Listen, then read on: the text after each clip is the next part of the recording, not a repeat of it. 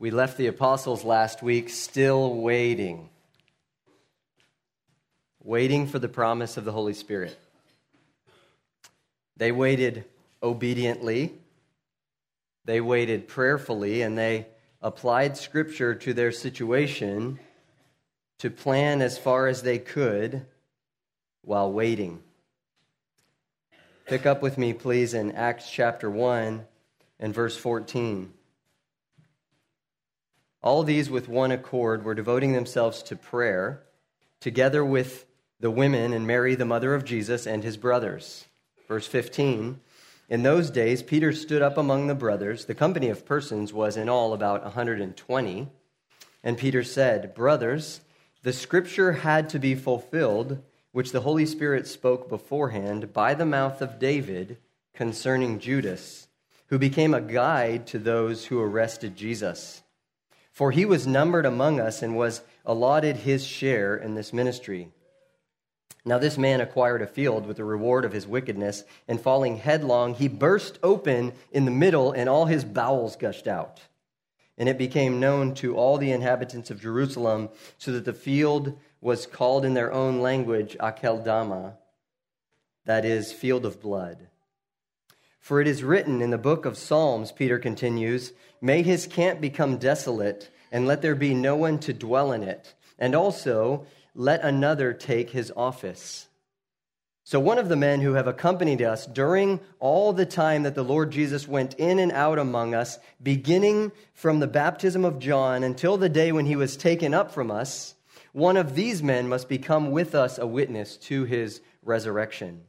And they put forward two Joseph, called Barsabbas, who was also called Justus, and Matthias. And they prayed and said, You, Lord, know the hearts of all. Show which one of these two you have chosen to take the place in this ministry and apostleship from which Judas turned aside to go to his own place. And they cast lots for them, and the lot fell on Matthias, and he was numbered with the eleven apostles.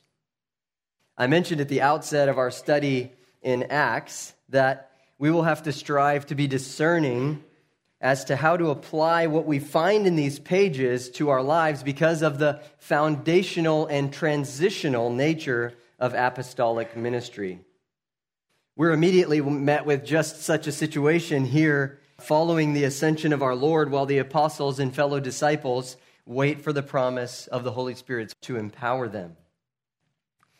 In spite of the uniqueness, we said this last week too, in spite of the uniqueness of their specific situation and outcomes, there are principles that we can derive from the pattern of their practice that can serve as a model for our own posture and our own behavior in waiting on God's promise.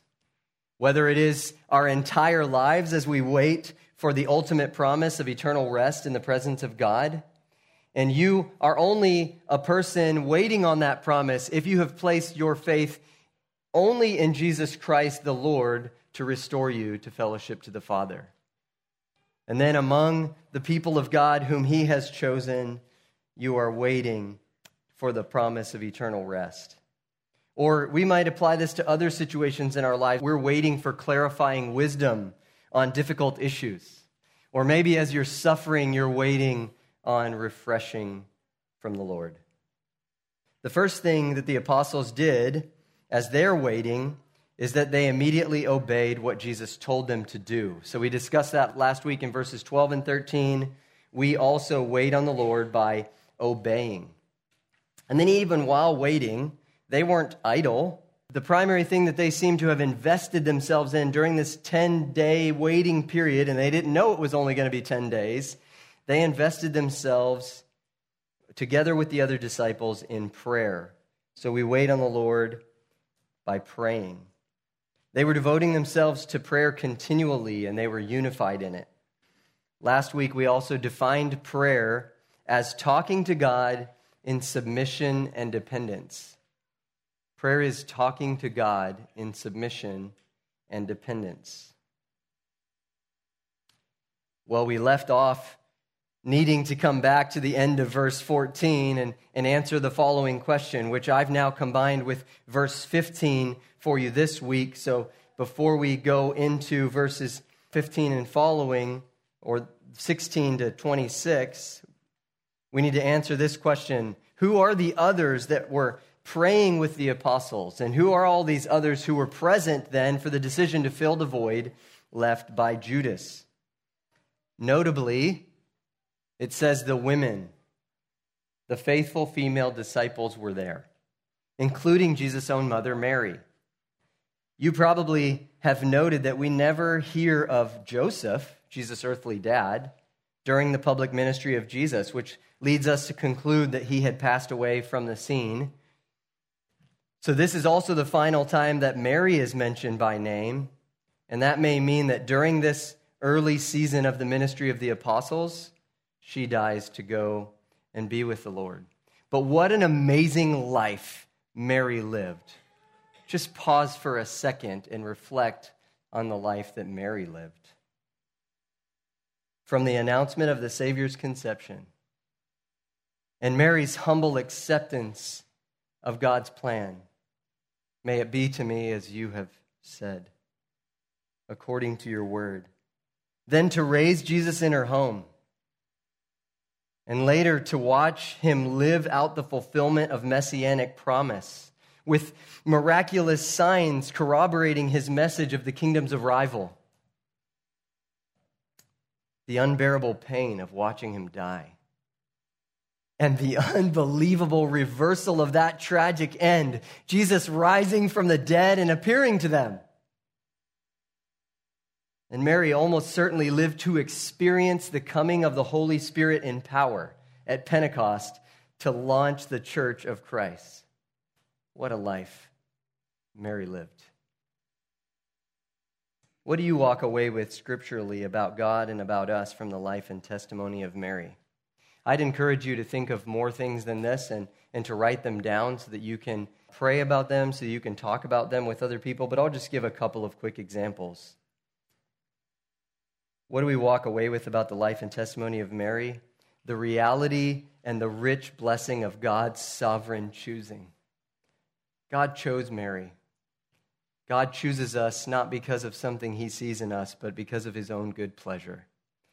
And then he shapes us into what he wants us to be.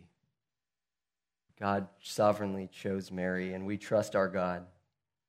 Also, the right response of submissive service from Mary. Yes, Lord, I'll do what you ask. And then as we continue, the other women here that Luke speaks of likely included both the women who had been present that we talked about in Luke, who were present at the crucifixion and present at the resurrection, and now too, probably the wives of the disciples. Remember that we know Peter was married. We know that Clopas was married, one of the two on the road to Emmaus. And so, likely, the, several of the wives of these men are present as well. I want to say about these other women that I absolutely love that Luke, in both his gospel and in Acts, Luke takes pleasure in noting both the faithfulness and the essential contributions of women in ministry as disciples of Jesus. Luke is honest and he honors the role of women. What Luke doesn't do, though, Luke doesn't unseat the clear instruction and biblical pattern of complementary roles for men and women in the home and in the church. This is so difficult and indeed awkward for us in our culture. And yet, the accusation that's leveled against us is ludicrous that holding these biblical guidelines is chauvinism. Because if there was ever a time where it would be much easier for us to cave to the cultural climate, it would be now. We take so much heat over this that it wouldn't that it just wouldn't be worth it except for the simple fact that we submit to the plain teaching of the Bible as God's word. What God says is good. And we trust that his design for order is good, producing good fruit in our lives for his glory. So, what do you walk away with scripturally from the life and testimony of the female disciples? Ladies, especially, I encourage you to think of more and to tell me more, but I'll just go from the last thing that I said. We believe God's design is good, full stop. We obey God's pattern for order because it is for our own good and His glory. And then, secondly, we need to honor and promote the ministry of you ladies among us in every way that we can. And then, like Mary, Jesus' brothers and sisters, we know that he had some, Mark 6 3. Like Mary, Jesus' brothers would have had a unique experience in growing up with their eldest half brother, who was the perfect Son of God in human flesh. I'll let you imagine what that must have been like. We learn, as I said, from Mark 6 3, and then by comparison to Matthew 13, verses 55 and 56, that Jesus had four brothers, and he had at least two sisters because it's plural. So he had at least two sisters. They're not mentioned by name, perhaps more. But his brothers were James, who would beco- later become the leader of the church in Jerusalem and probably the author of the letter of James in your Bible. He had another brother named Joseph or Joseph, and he, his two youngest brothers were named Simon and Judas. The latter of these two would become known to us as Jude and the author of the short and bold letter by that name, Jude. At the onset of Jesus' public ministry, his own siblings did not believe that he was the Messiah, at least not as fully committed followers. John informs us in his gospel in chapter 7, verse 5 for not even his brothers believed in him. But when we hear of them again here in Acts, after Jesus' death and his resurrection and exaltation, they have made a 180 degree turn and are following hard after Jesus with his chosen apostles. So, what do you walk away with scripturally from the life and testimony of Jesus' siblings? The lordship of Jesus Christ is transformative. The gospel is transformative. He changes us. There is no one foot in and one foot out with acceptance and confession of Jesus Christ as Lord, Romans 10:9. If you think you're partly on board, you're not on board. If you think you're partly on board with Jesus, you are not on board. This is not a docked ship. Are you picturing that? There you are straddling the dock in the ship. It's not a docked ship. This ship is journeying toward eternal rest with God. You're on it, or you're still floundering in the waves thinking that you got this, but you do not. The Lordship of Jesus Christ changes us, and we're all in or we're not in. Finally, in verse 15, the pattern in the first 15 chapters of Acts is that Peter naturally became the spokesman for the apostles. This is not to say he didn't submit to the group, but rather that he simply became the lead representative, the most prominent speaker for the team. And this issue is relevant in the immediate context as we continue because although Peter is the one who speaks to the whole group, it seems reasonable enough to conclude that what he says actually comes from the collaborative effort of the 11 together. Not only is it made clear in the pastoral epistles, then, but here we have the pattern of a plurality of leadership at work in the earliest days of the church. The apostles working together.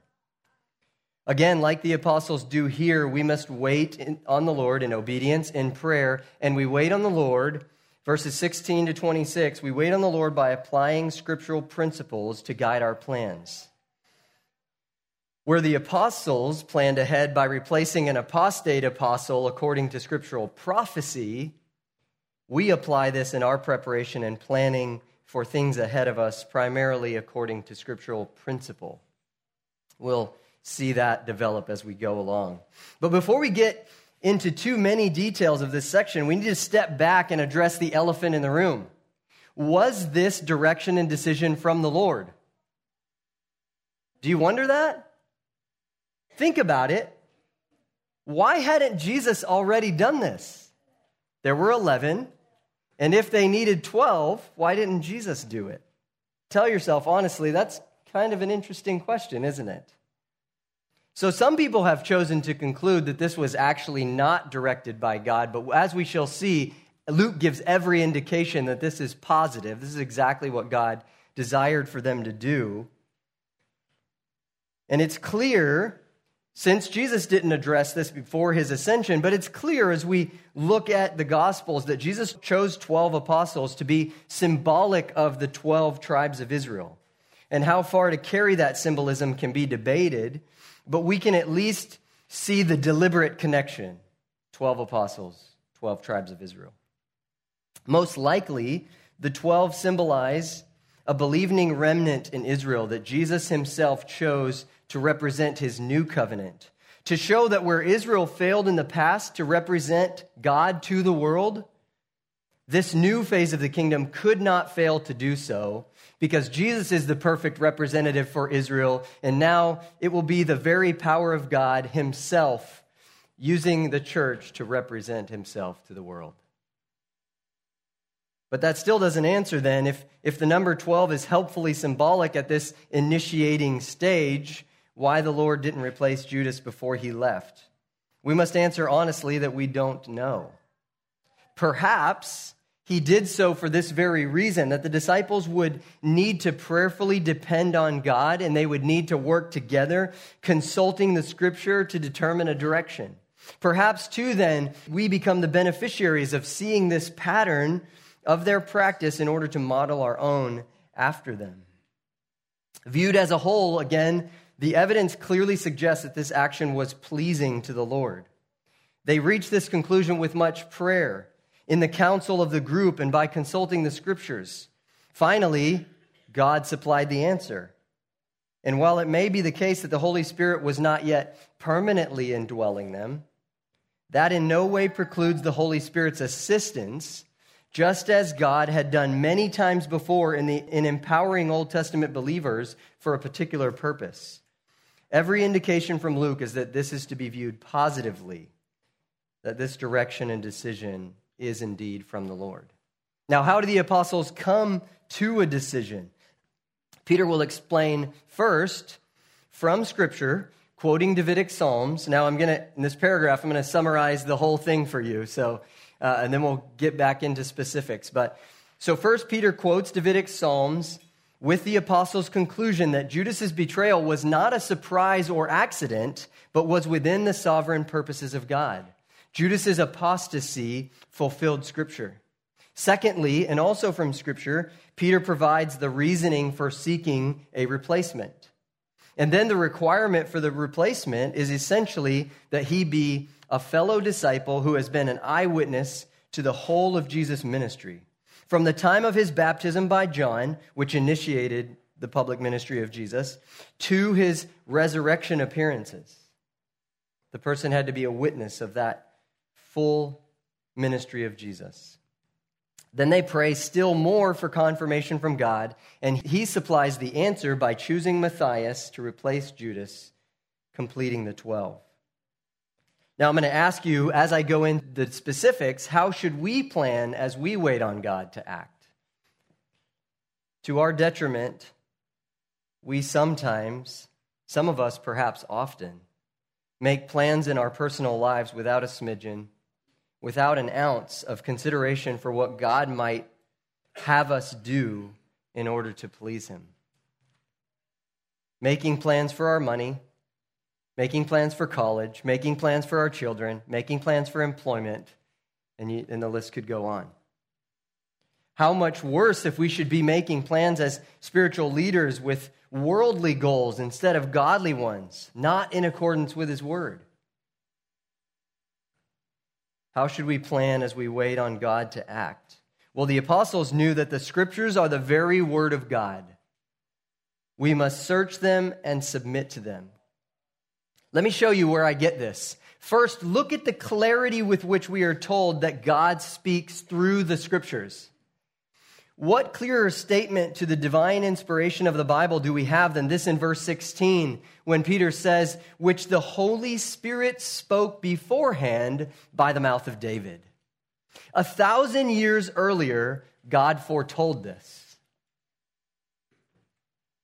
Peter follows this up later in a letter to the churches in 2 Peter 1 21, he explains it this way For no prophecy was ever produced by the will of man, but men spoke from God as they were carried along by the Holy Spirit.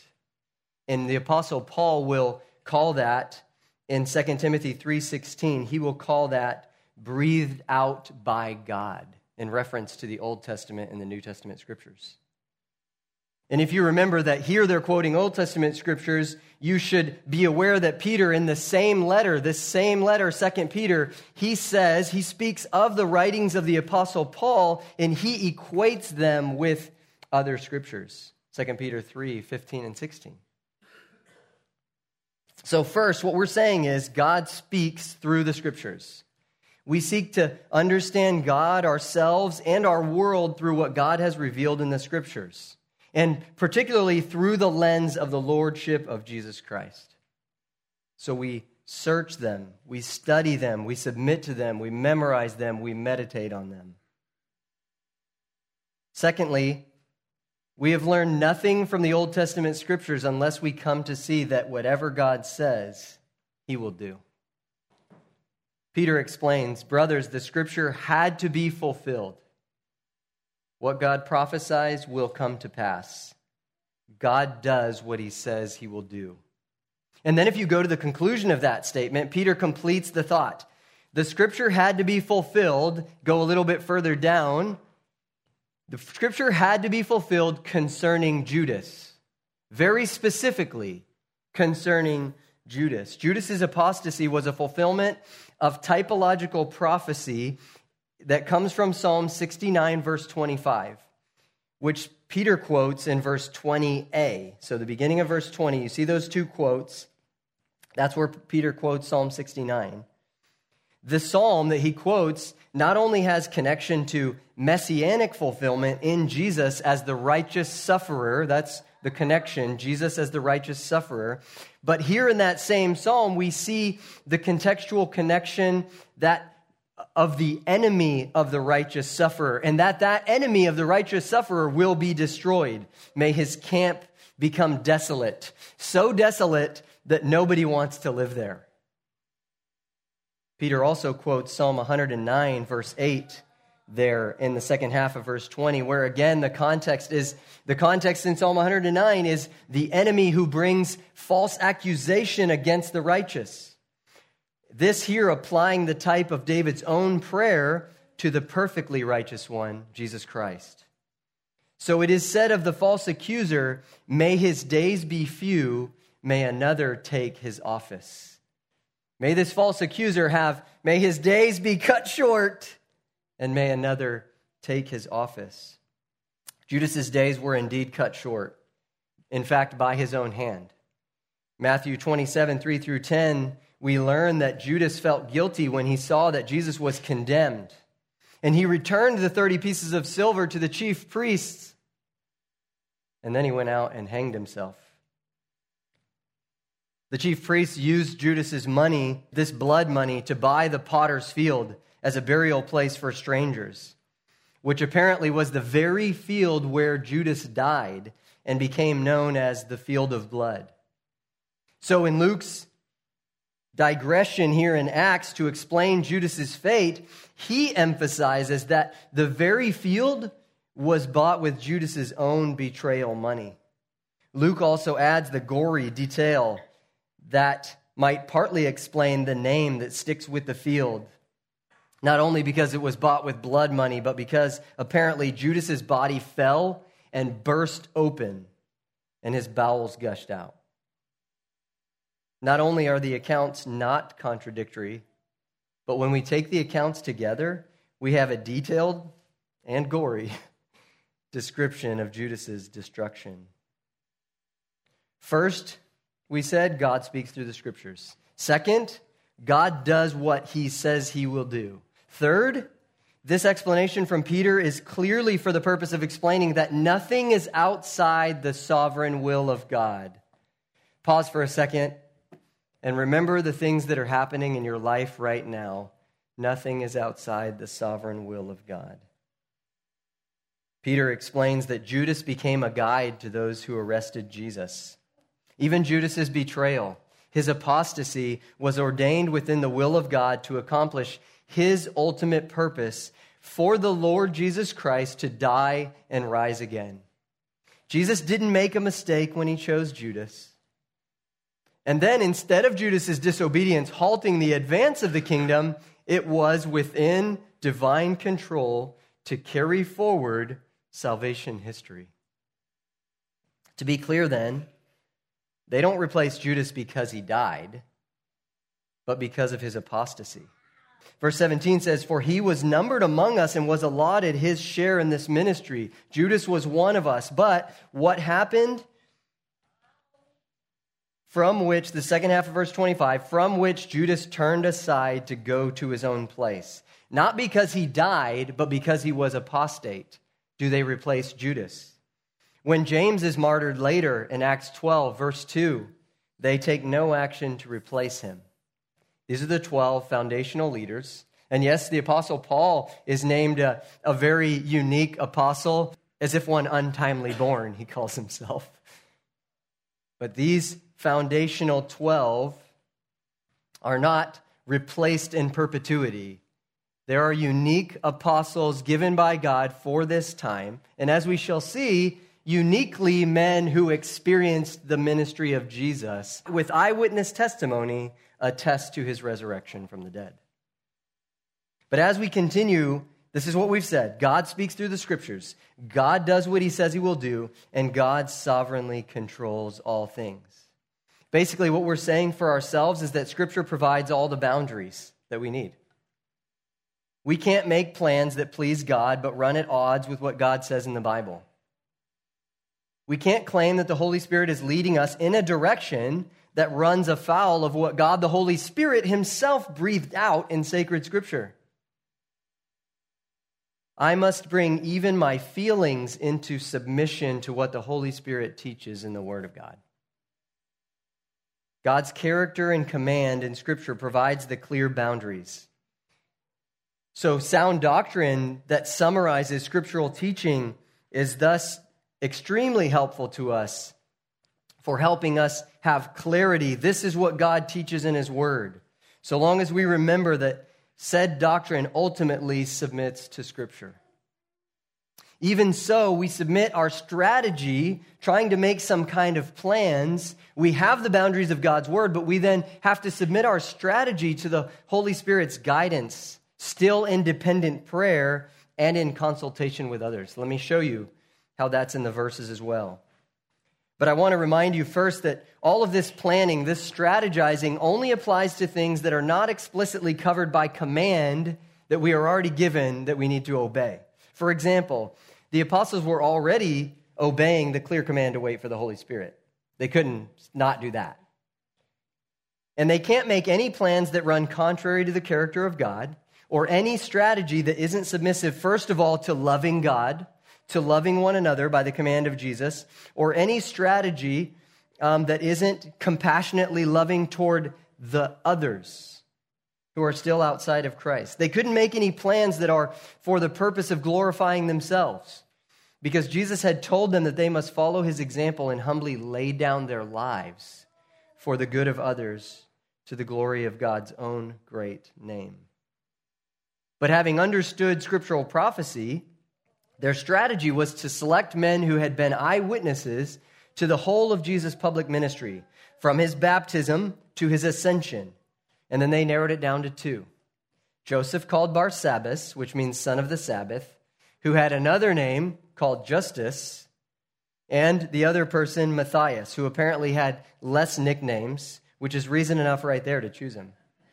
I'm just kidding.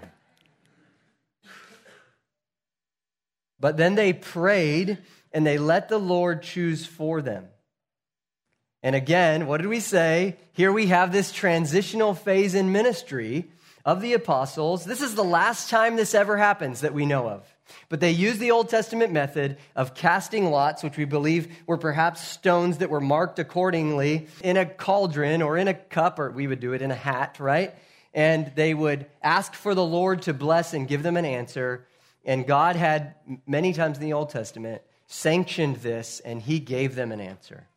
I choose Matthias. You know, it's weird for us to think of it, them doing this, because to us that's kind of like, you know, Dustin comes to me and Tim and says, One of you is going to do this. And so we draw straws. Oh, Tim, you got the short straw. It, you're up. It feels a bit like that to us, but God had specifically sanctioned the use of casting lots, and He gave answers through this method. But as I mentioned, it's never mentioned again. Why is that? Because of this transitional phase where we're no longer going to pray and cast lots or draw straws for God to reveal His will. Once they received the indwelling Holy Spirit, we have no record of the apostles or of other believers ever using this method again. Instead, in prayer and in consultation, they follow the leading of the Holy Spirit. Because we ourselves are so finite, we're so finite in our knowledge, and we're prone to sin, we too seek God's leading in prayer and in the counsel of fellow believers who are themselves prayerfully, genuinely submitting to the authority of God's word. If you find that the company you keep is glaringly unsubmissive to the plain commands or patterns in God's word, you must seek new affiliations. That's bold, isn't it? If you find that the company you keep is glaringly unsubmissive to the plain commands or patterns in God's word, you must seek new affiliations. But if by God's grace he has brought you to serve among true believers who display a lifestyle of following the sound teaching of God's word, you then need to both to be both submissive and helpful. Submit to the leaders, also be helpful to them. In other words, if you see something, you do need to bring it to their attention. And you need to be teachable and flexible. Be teachable. You can't assume that you're right all the time. I cannot assume that I'm right all the time. It brings me to tears to be able to say that God has brought me to a place where I am comfortable submitting to the leadership of your church.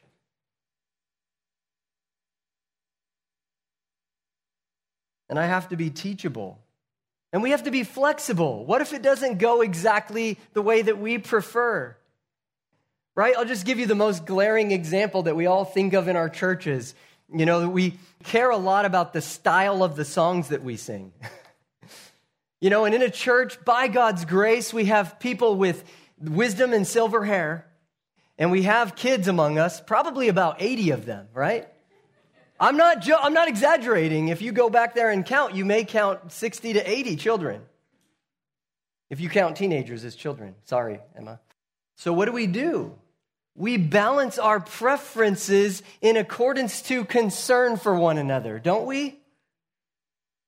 The older ones among you are so gracious to the younger ones, knowing that someday all of this is being passed on to you.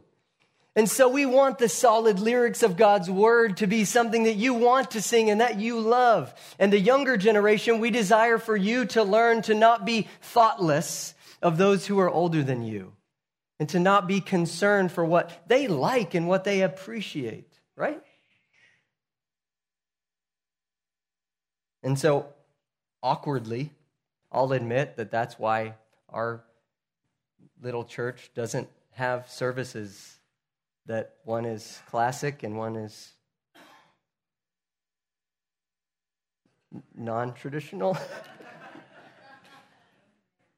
we just we just want to be thoughtful of each other, flexible on preferences. That wasn't in my notes. Finally, when I don't know how I should plan, I have to keep praying, keep waiting, patiently on the Lord's direction. I obey God's command and I pray for guidance, trusting God to work beyond my ability to make plans. Am I right? Do you know the feeling? You're trying to make plans and you're like, I don't know. Help me, God. And trusting His time. If I should simply, for now, just be still and do nothing. I trust you, God. So our planning needs to be focused on obedience to God, including patience and waiting on His timing. Our planning must be preceded by prayer, bathed in prayer, and our planning must absolutely be submissive to what God has revealed in Scripture. Scripture must form all the boundaries for our strategy. And in prayer and in counsel, we seek confirming direction from the Lord. So here we go in Acts. This, the scene is set for the coming of the Spirit. Are you ready? it's going to wait three weeks because Pastor Rich is preaching in my stead for the next two weeks, and then we'll come back to this uh, when my wife and I come back from vacation. I'm so excited to get to it.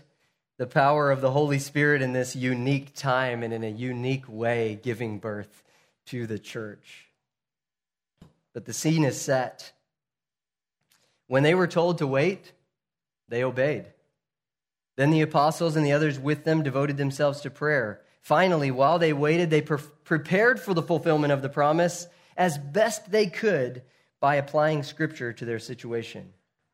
There should be no doubt that these are patterns that we ought to follow.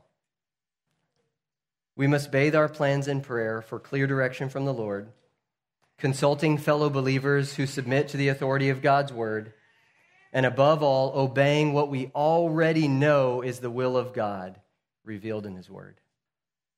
Let's pray.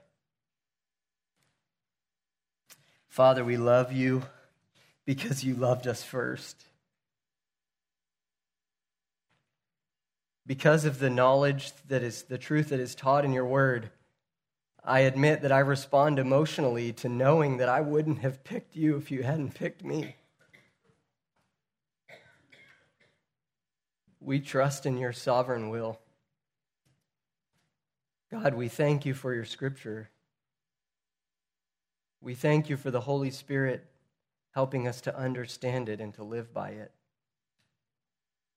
God, help us to depend on you and submit to you in prayer.